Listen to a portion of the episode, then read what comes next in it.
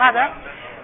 Allora, vi parlerò del nero e del racconto, ovvero una domanda su tutte. Per quale motivo i personaggi principali dei racconti vanno sempre a finire in luoghi bui, neri, per andare a combattere i loro avversari, gli antagonisti? Per, oppure per andare a risolvere i loro problemi. Di esempi ce ne sono tantissimi, prenderò al volo al volo Harry Potter va a combattere con i basilischi eh, oppure con Voldemort e via dicendo all'interno delle segrete di Hogwarts. In It, non so se avete letto It di Stephen, Stephen King, ehm, il male assoluto si va, va eh, lo vanno a stanare proprio nel, nei cunicoli delle, delle, fogne della cittadina Derry nel Maine, in cui questi sette ragazzi, amici dall'adolescenza, vanno proprio a stanare il male assoluto. Nel fa- eh? Prego. E eh, va bene, però alla fine i personaggi vanno sempre a finire nei posti peggiori eh, che possono trovare all'interno dell'economia della storia. Lo stesso Faust di Verdi inizia in una giornata splendida di primavera, col quale il cuore è pieno di gioia nel vedere la natura che nasce e finisce con Faust e Mefistofele a cavallo di due enormi destrieri neri che precipitano nell'abisso, negli inferi. E eh, insomma io me lo sono chiesto per quale motivo vanno sempre a sbattere sul nero.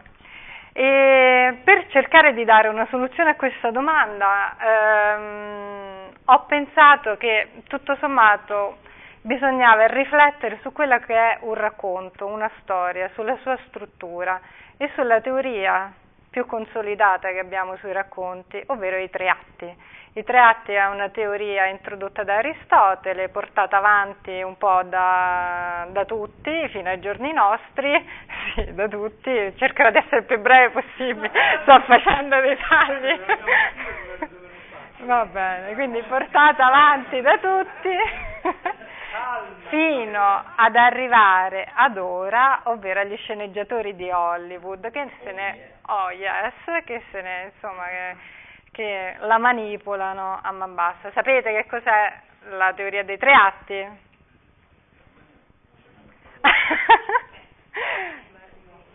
no, non è tempologazione, primo, secondo e terzo atto. Per, eh vabbè, allora dillo se lo sai.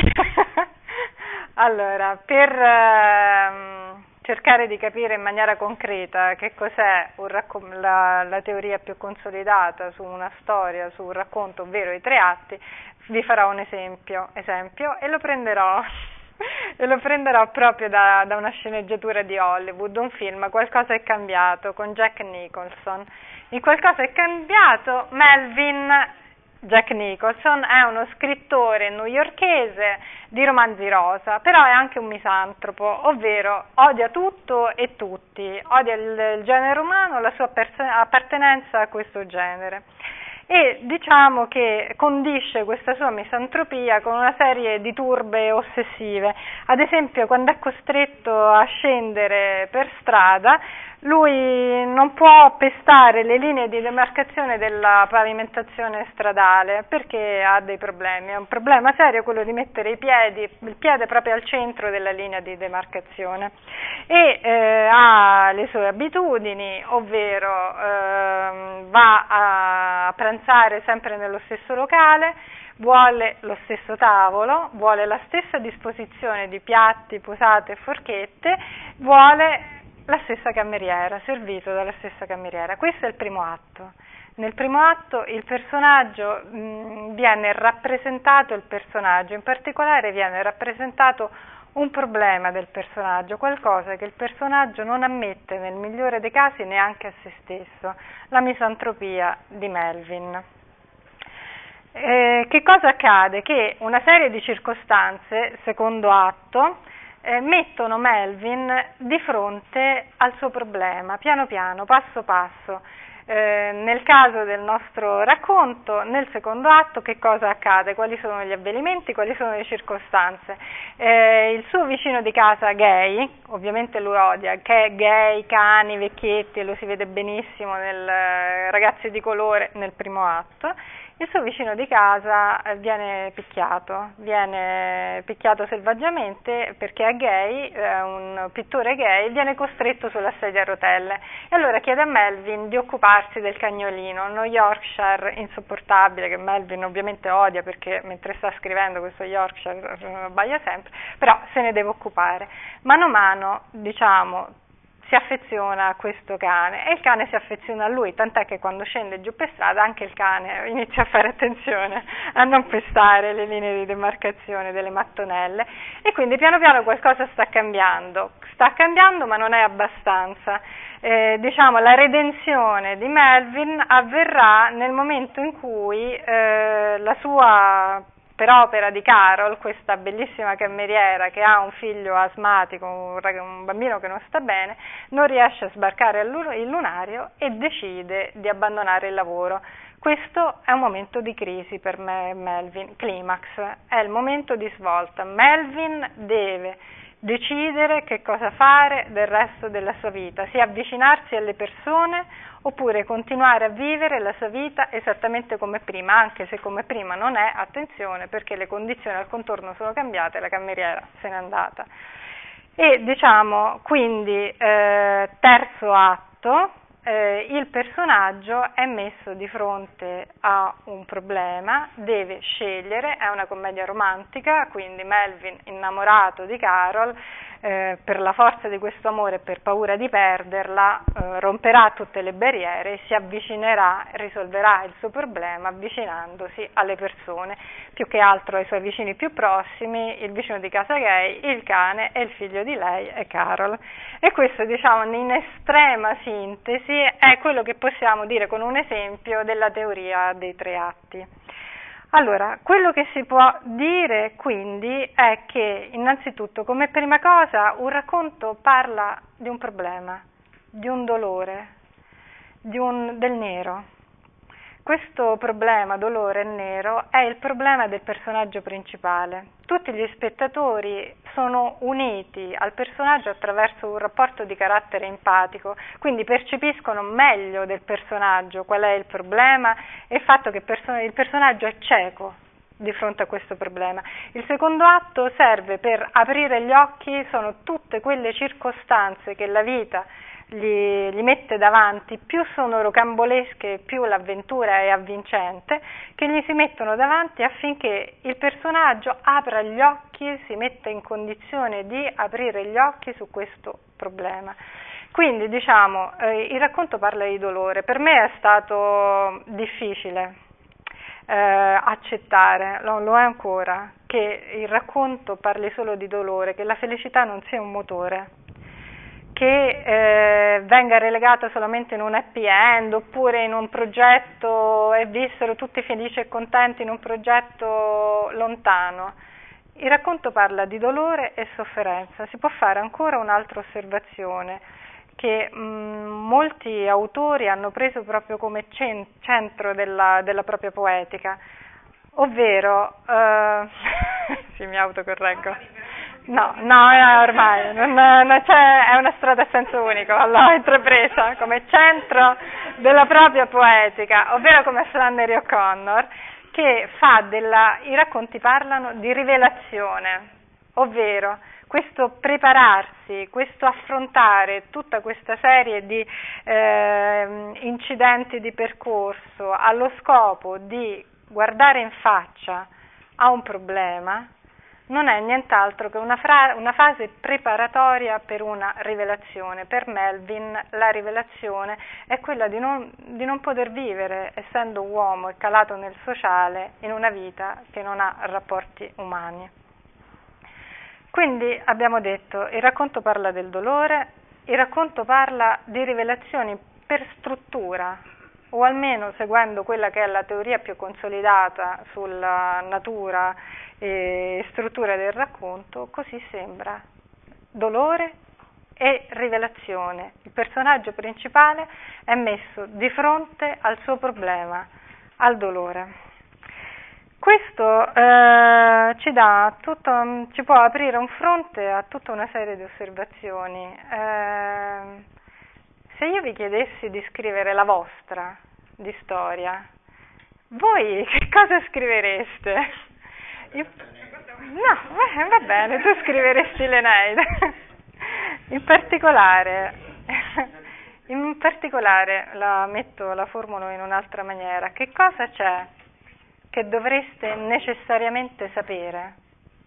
Perché poi se il racconto parla di un dolore, di una rivelazione, cavolo, nella mia storia io devo assolutamente, cioè per me è una cosa fondamentale, capire che cosa devo assolutamente sapere, che poi è stato anche il tema di, di Bomba Carta dello scorso anno.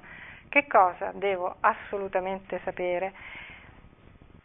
Spostando anche il problema e dando un'indicazione, sarà l'ultima e andrò molto veloce, ehm, che cosa posso sapere con gli strumenti a mia disposizione? Dico meglio. Eh, io ho dei sensi, io ho dei sensi, vedo eh, il tatto, la vista, l'udito eh, e via dicendo, e ho un cervello per ragionare. Allora, la mia rivelazione, ogni tanto, non è detto, un cuore, è per provare, esatto, e c'è il lato affettivo. Allora, più una, serie di sensi, chi, più, chi ce n'è di più, chi ce n'è di meno, adesso lo stiamo... Però, esatto, ok. Però, messi di fronte al problema della rivelazione, ci si chiede, ma io la rivelazione come riesco a fruirla? Come essere umano? Sarà una spiegazione? Sarà un momento in cui mi diranno Manola allora, uno, due, tre, quattro, ma Melvin per esempio che se ne faceva di una spiegazione durante il corso della sua storia, a che gli sarebbe servita? Sarà, e adesso mi servirebbe proprio l'intervento del balletto, perché porterò e leggerò brevissimamente quattro poesie che voi conoscete perché sono stranote, non sono state originali per niente. L'ultima, peraltro, eh, è anche copiata da una delle poesie che è stata portata in precedenza a Bomba Carta. Allora, dunque, sarà un segreto, qualcosa che mi verrà detto in un momento che io non potrò ridire a nessun altro? Sì, quello è il PowerPoint? Comunque pensateci, eh, perché poi lo voglio sapere io. non è che faccio questo intervento. Eh? E certo che lo voglio sapere, è importante. Allora, sarà forse un segreto colto forse una mattina andando in un'area di vetro, arida, rivolgendomi, vedrò compirsi il miracolo, il nulla alle mie spalle il vuoto dietro di me, con un terrore di ubriaco. Poi, come su uno schermo, s'accamperanno di gitto alberi, case, colli per l'inganno consueto. Ma sarà troppo tardi ed io me ne andrò zitto, tra gli uomini che non si voltano, col mio segreto. Sarà forse qualcosa del genere? Oppure, poesia successiva, sarà non la leggete, guardate me, guardate me, sarà una luce, perché poi si parla tanto no, dell'ultimo momento della rivelazione, questa luce accecante, ma che luce è? Una luce che nebetisce, che sazia? Montale aveva da dire qualcosina pure su questo, mereggiare pallido e assorto presso un rovente muro d'orto, ascoltare tra i pruni e gli sterpi schiocchi di merli, frusci di serpi, nelle crepe del suolo sulla viccia, spiare le file di rosse formiche che ora si rompono e ora si intrecciano a sommo di minuscole biche. Osservare tra frondi il palpitare lontano di scaglie di mare, mentre si levano tremuli scricchi di cicale dai calvi picchi. E andando nel sole che abbaglia, sentire con triste meraviglia com'è tutta la vita e il suo travaglio, in questo seguitare una muraglia, che ancima cocci aguzzi di bottiglia. Sarà dunque una luce che vediamo in un pomeriggio accanto a un muro, vicino a un orto e al mare, che ci riempie, ci inebbetisce. A quel punto è il trionfo della natura su qualsiasi altro tipo di, di considerazione che possiamo fare. Oppure sarà un suono, un'altra poesia notissima, un altro autore dove insomma, ora la leggiamo, sempre caro mi fu questo ermocolle, la sapete meglio di me tutti a memoria, però ve la leggo comunque. E questa siepe che da tanta parte dell'ultimo orizzonte il guardo esclude, ma sedendo e mirando interminati spazi di là da quella, e sovrumani silenzi, e profondissima quiete, io nel pensier mi fingo, ove per poco il cor non si spaura, e come il vento odo stormir tra queste piante. Io, quello infinito silenzio, a questa voce, vo comparando. E mi sovvia all'eterno e le morte stagioni, e la presente e viva il suon di lei.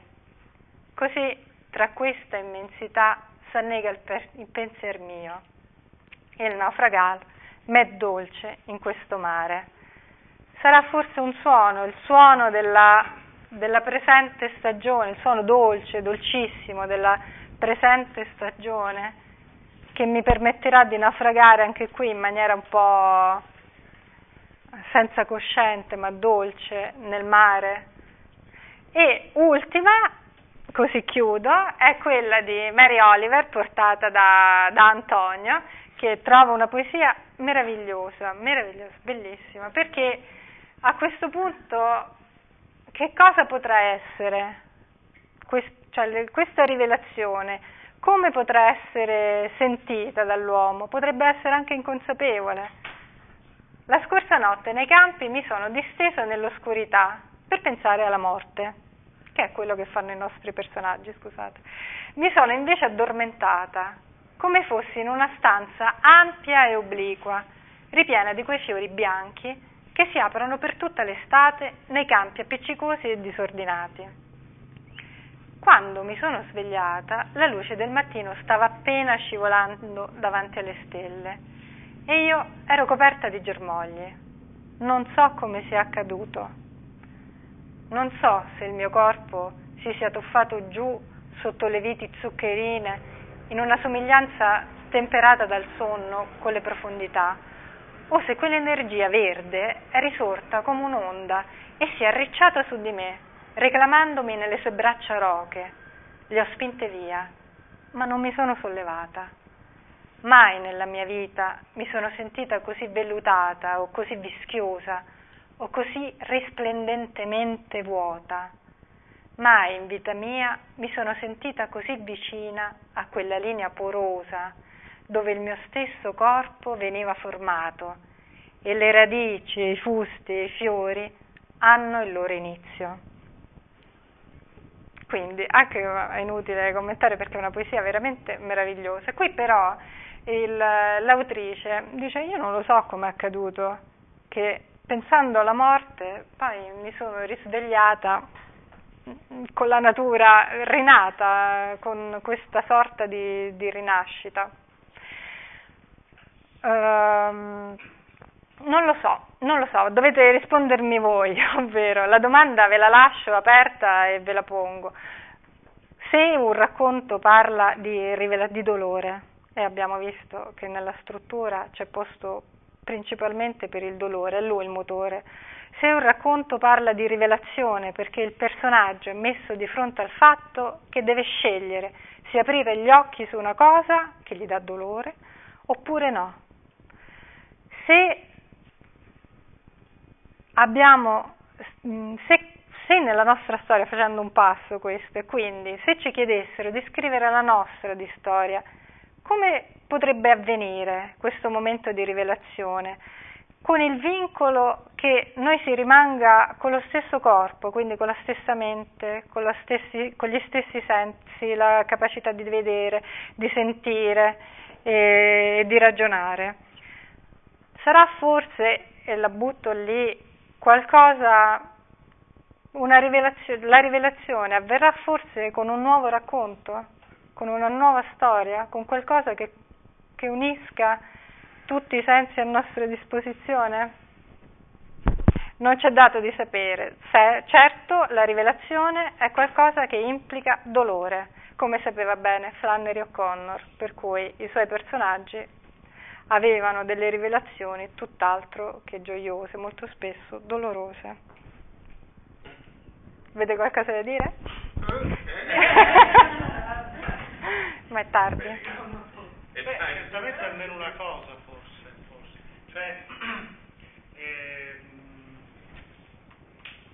il, il termine, l'uso del termine rivelazione, cioè il significato del termine rivelazione, no? Eh sì. Perché annuivi? Bel balletto del balletto. Cioè, no, nel momento in cui cioè, la la rivelazione non è la comprensione di qualcosa, Mm. eh? No, sì, non so se cosa, vabbè, ci si avvicina. Eh, non è comprensione di qualcosa. Eh, la rivelazione innanzitutto implica un gesto che dice la stessa parola, no? Cioè che è rivelare, che significa velare nuovamente. Quindi è un momento in cui c'è una esposizione a ciò che si vede che però rimane conservato dal velo. Quindi la rivelazione non è una cosa boom e tu rimani lì ustionato dall'impatto. No, perché la cosa si rivela nel momento in cui rimane coperta tutto sommato, cioè c'è qualcosa che la protegge. Quindi non può far male, No? perché c'è sempre una dimensione di custodia nella, nella rivelazione. E Beh, questo mi, mi, ritrovo- mi consola molto, eh, perché per me è invece un momento di riflessione. No, no, no, però eh, il punto di domanda c'è.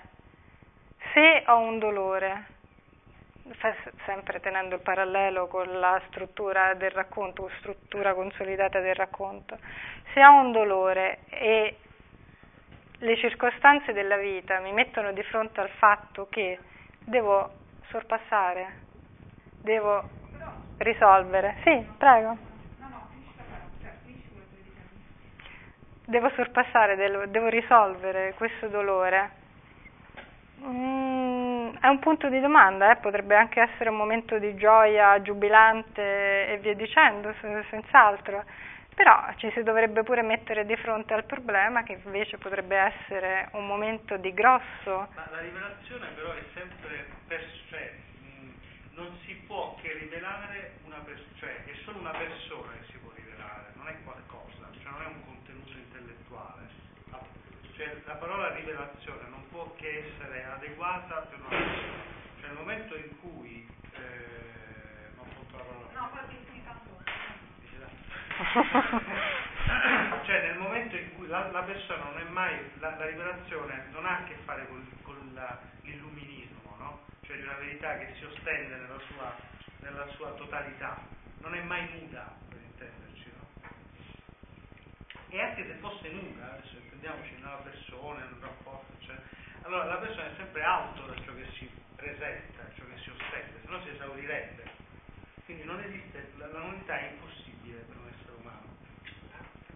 Nudità. Nel senso che nel momento in cui tu conosci una persona, la conoscenza di questa persona è sempre rivelativa, cioè è sempre coperta da un velo che non esaurisce mai la sua, la sua realtà. E quindi per questo dico il termine rivelazione è adeguato solo per una conoscenza personale, non per un contenuto intellettuale.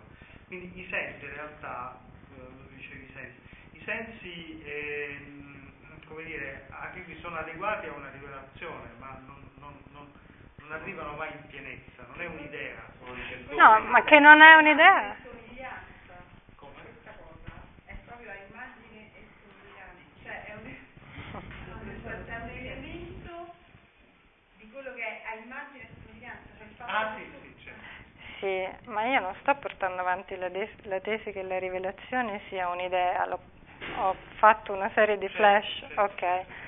Io ho detto, mi sto cercando di capire come, cioè se, se la rivelazione deve avvenire nella pienezza dei miei sensi, come? Mi, mi pongo proprio un problema strutturale, la, la prendo da, da una strada un po' poco battuta forse, cioè come eh, questo- questa rivelazione può apparire a me. Cioè, ma Perché- anche, però anche rispetto a prima, cioè, forse il problema è proprio naturale, nel senso che vabbè, dato questo assunto del, del racconto classico così, in realtà è vero che tu dici ah, c'è questo dolore, quella cosa mi puzza un po' di tempo sia il dolore di fondo, no? Perché in realtà il dolore, seppure è, è comunque nella condizione in cui il protagonista viene posto, cioè ha un ambiente ha una, e una serie di problematiche proprie, ma eh, l'autore lo pone di fronte a un evento che gli dà la possibilità al personaggio di mettersi in discussione, quindi di affrontare, di affrontare la prova che gli pone l'autore. Ovviamente nella finzione l'autore deve affrontare questa prova, no? Certo. E quindi va avanti la storia, cioè lui che viene affidato al cane avrebbe potuto semplicemente dire no grazie chiudi la porta e che sarebbe successo non ci sarebbe stata storia. Certo. Allora, è il, per il protagonista che però nella finzione non ha possibilità di scelta nella struttura, cioè se c'è la struttura ben definita, ecco tu in una condizione, è una prova, se la affronti cambierai e quindi lieto fino, quindi anche non lieto fine, eccetera. Nella vita la rivelazione avviene quotidianamente nella prova che tu, tu puoi decidere o non decidere di affrontare, forse. Cioè è come se ti rivelassi in ogni occasione per ciò che sei. Cioè se sei quello nel tuo esempio che chiude la porta e dice no al cane non gli, non capisco il meccanismo di cambiamento allora. Di... Cioè, Propp nella morfologia della fiaba che dice una cosa del genere, cioè dice l'eroe ha davanti una serie di prove da superare e molto spesso un antieroe contro cui deve combattere per crescere, cioè in qualche maniera assumere consapevolezza e arrivare a crescere, perché in genere l'eroe delle fiabe Sì, ma perché? Perché l'eroe dovrebbe sobbarcarsi perché è un tutta... percorso esistenziale, cioè è, la stessa- è- è il fatto che dobbiamo trovare, cioè, è, è un- è la risposta a determinate domande. La poesia di Montale che tu hai citato prima è fondamentale quando lui dice c'è il sole che abbaglia, ma io mi volto e me ne vado. Quello è un modo per reagire. Cioè lui davanti al sole che abbaglia avrebbe potuto, eh, avrebbe potuto fare miliardi di altre cose. Cioè avrebbe potuto trovare a- moltissime altre persone, lui sceglie di andarsene con suo segreto. Cioè lui, secondo me, in quella poesia sceglie di rifiutare la rivelazione, come in altre, però è una mia lettura assolutamente pienamente. Ma personale. sì, l'ho portata apposta, Esatto. non Ed è questo... un modo, cioè il, eh, il sole che abbagliava era un modo anche molto sensoriale, oltre che molto simbolico, di un qualcosa che avrebbe potuto tirar fuori il suo segreto. In questo senso quello che dice Antonio è giusto, cioè la consapevo- è consapevolezza più che verità eh, arrivata dall'esterno, giusto? Eh, la rivelazione Sì. Cioè presa, No. presa di coscienza.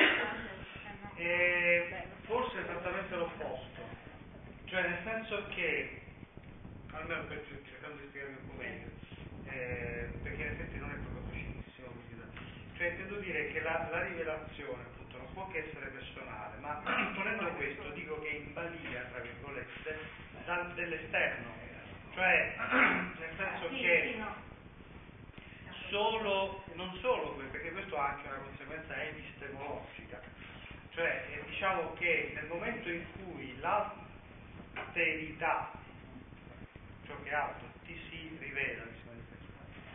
per esempio in questo nel caso del film si rivela attraverso, cioè una- sono le persone, cioè in realtà noi guardiamo questo film, nella tua lettura che tu hai dato, che è una lettura correttissima però è il punto di vista ordinario, cioè che è quello della coscienza individuale che scopre di essere chiuso in se stesso e che quindi si apre.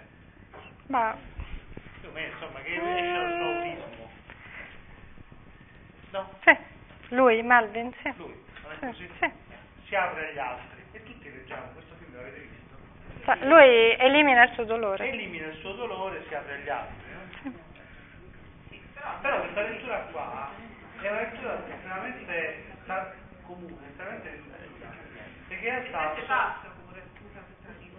Eh. Cioè, perché poi che fa? Cioè, il giorno dopo non è che la sua vita è tutta la sezione, cioè è No, però certamente, però, però vabbè, diciamo che la storia è interessante, nel senso che la storia è un'apertura, ma voglio dire una cosa che probabilmente tutti noi abbiamo vissuto in un modo o nell'altro, no? Però il problema è che questa cosa bisognerebbe ribaltarla, cioè la vera prospettiva è un'altra, cioè sono gli altri che, eh, ehm, che si rivelano diciamo, nella vita di questa persona.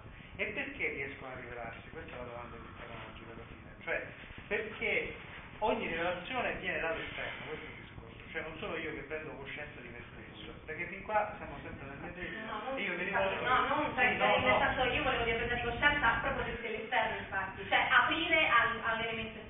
Ecco, no, eh, eh, da una parte, dall'altra però bisogna anche considerare che c'è l'altra cosa, cioè nel senso che l'altro che sfonda, cioè non è tanto tu che t'apri come nella lettura comune e ordinaria, perché tu t'apri, non perché tu t'apri e ti svegli al mattino e dici adesso apriamo la finestra vediamo che è successo nel mondo, no, perché arriva uno e da un calcio, boom, e spalanca la finestra. Infatti nel film il cane arriva, in realtà no, entra nella- nell'appartamento credo di, di Melvin, giusto? Sì, ricordo. cioè c'è un atto diciamo, che supera diciamo, il confine, questa è la rivelazione, cioè una cosa che è indeducibile, questa è la parola, cioè che è indeducibile, ma che essendo indeducibile crea le sue condizioni di possibilità.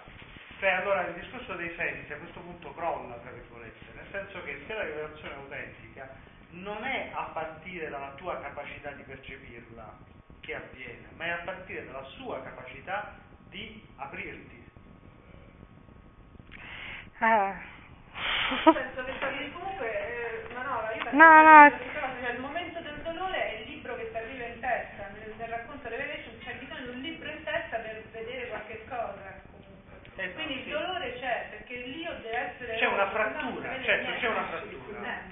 Vabbè, ma non neghiamolo, è un dolore. Ora, eh, cioè, eh, Eh, No, no, perché è un evento, cioè una cosa che sì, è un evento. È un evento, è un evento.